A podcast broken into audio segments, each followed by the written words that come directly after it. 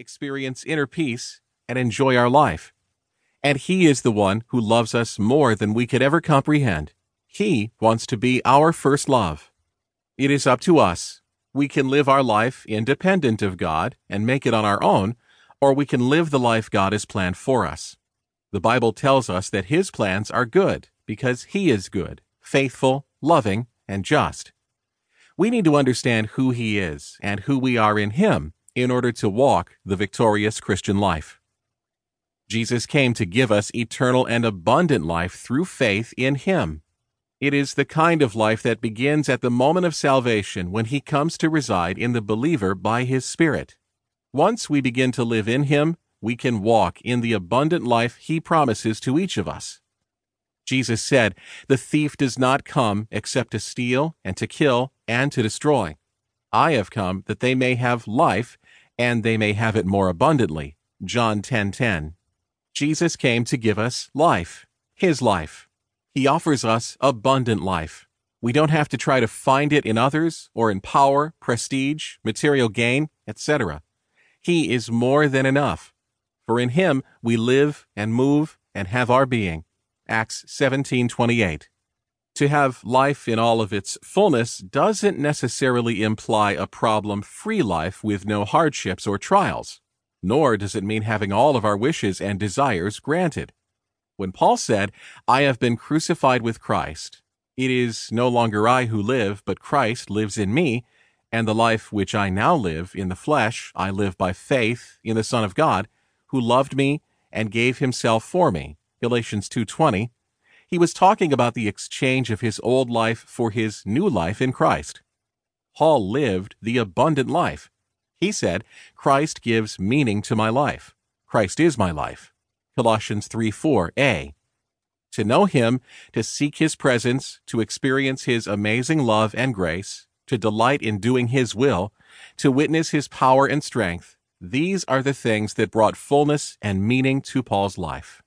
Life in Christ is a life of joy. Joy is to be distinguished from the kind of happiness that is dependent on circumstance.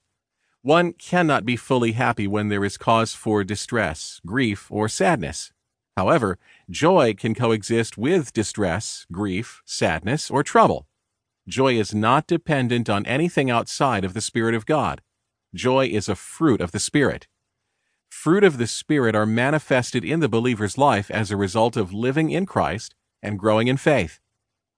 Having anything in abundance means having more than enough, more than we need, an ample supply.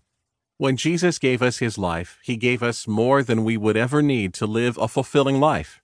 In him, we are empowered to love the way he loves, unconditionally, and give selflessly. In him, we experience unspeakable joy and peace. In Him we have purpose, hope, and meaning in life. It is God's will that His children walk in wholeness and joy, living the abundant life.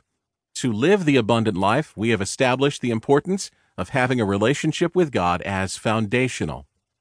In this book, Knowing God Personally, we are going to explore many areas that will help you to have and enjoy a personal relationship with God. We will look at what the Bible says about who God is and the role He plays in our lives. We will look at who you are as a child of God and what this means. And we will discuss His love for us and our devotion and commitment to Him. Each section has thought provoking questions that are intended to help you identify areas in which you may need to learn more about God and your relationship with Him. They are intended to help you grow in and apply God's truth to every area of your foundation of faith. This is the solid base on which to build a fulfilling life, growing in and walking with the lover of your soul, the one who wants to bless you, guide you, strengthen you, and be in fellowship with you. May you draw close to the Lord and grow in your understanding and love for Him.